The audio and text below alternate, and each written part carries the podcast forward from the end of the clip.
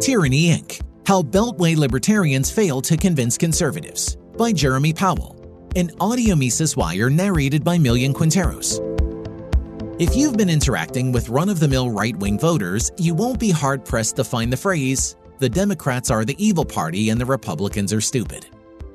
It shouldn't be a surprise given what has happened during the years of the Trump administration, and now with the Biden administration. Everything is against the aspirations of these right-wing voters, from big tech censorship to an endless horde of career politicians and bureaucrats constraining their attempts to vent their anger and message their dissatisfaction. During the time before Elon Musk bought Twitter, the boundaries were tight. When Hunter Biden's laptop and emails came into question, Twitter immediately locked the New York Post article from being accessed. Then came the usual intelligence community experts and the vast left-wing media ecosystem echoing about how the laptop may be a Russian disinformation campaign. Also, the pervasiveness of the private sector's willingness to crack down on criticism has become routine and harsher.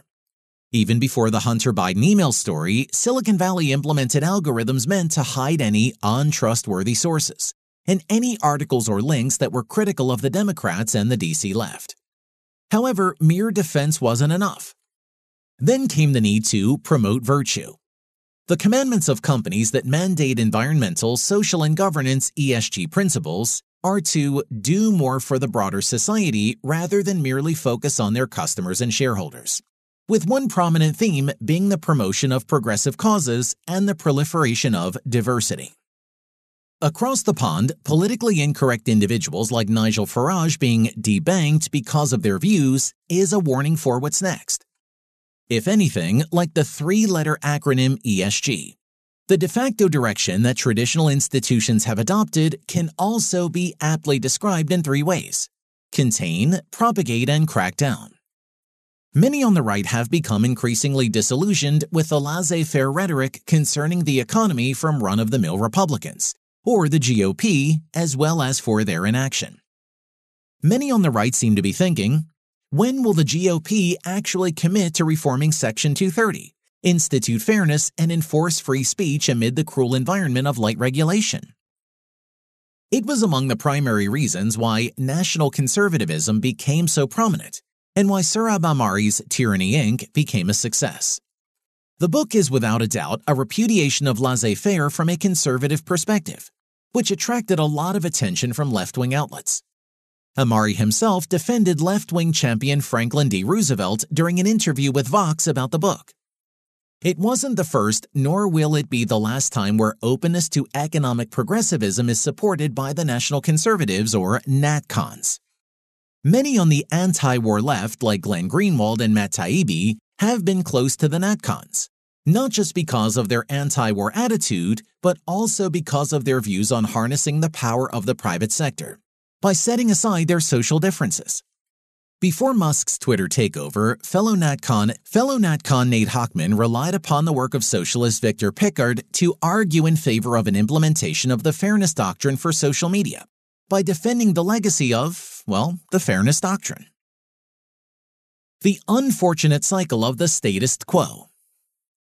The censorship that has happened on big tech sites, the continuous promotion of left-wing propaganda by large corporations, and the soft political persecution, like debanking or refusing service, as when Amazon stopped providing servers to Parler, are undeniable facets of the ongoing crackdown on growing discontent with the status quo.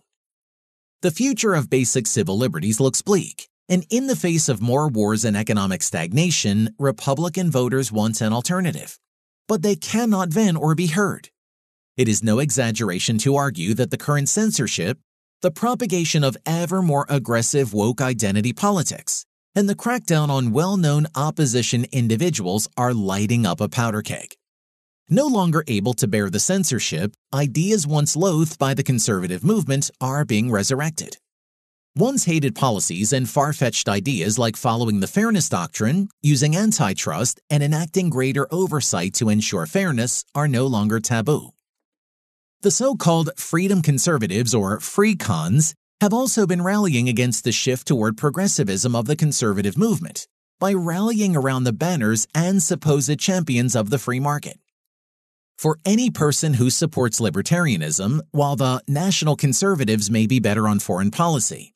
Other ideas proposed by them on the economy and the regulatory state are just as bad as the current vision of the Beltway consensus. However, the free cons and other Beltway libertarians have little to no authority among the populist National Conservatives on these matters for a reason. The way both factions, like the Cato Institute and Reason, responded to concerns of then-not-yet-not-cons on big tech, but did not account for some of the intricate details about big tech censorship and the foreign policy establishment during the time of the ideological formation of these NatCons, is deeply damaging. To call big tech private is flawed, especially with the Twitter files in mind. Before the Twitter files, the fact that people who get to sit on Silicon Valley social media moderation boards are the former staff of establishment Democrats and Republicans was the first warning sign, especially when the government is talking about the dangers of disinformation and hate speech. These factions should have called out government interference rather than talking about how big tech are private corporations that can do whatever they want on their own property. There are also more reasons to consider. Consider the Donald Trump impeachment, the tense relations between the North Atlantic Treaty Organization and Russia over Ukraine, and Trump's 2016 campaign rhetoric on the need to stop relations with Moscow from deteriorating even further. The sheer veracity the Democrats and hardline neoconservatives of the pundit and politician classes had is remarkable. Remember the Steele dossier, the claim that Facebook may have hosted numerous Russian bots, and the craze over Russian disinformation, as well as any form of disinformation and hate speech later. Such claims on democracy being threatened are repeated often by politicians and bureaucrats with high prestige, retired or not, in the Beltway with similar views on foreign policy.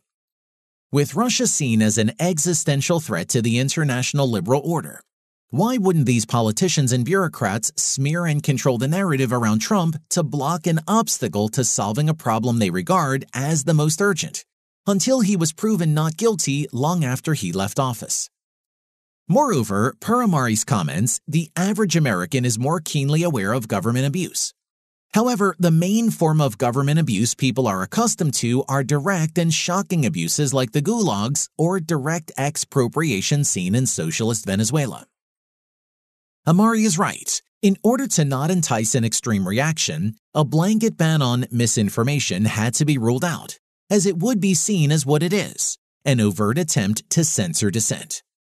The blurry nature of the interference of the deeply entrenched and all-powerful state means it's easy but wrong to argue that private businesses ought to be regulated further to protect individual liberty. And it's extremely difficult but right to pinpoint what the government has been doing.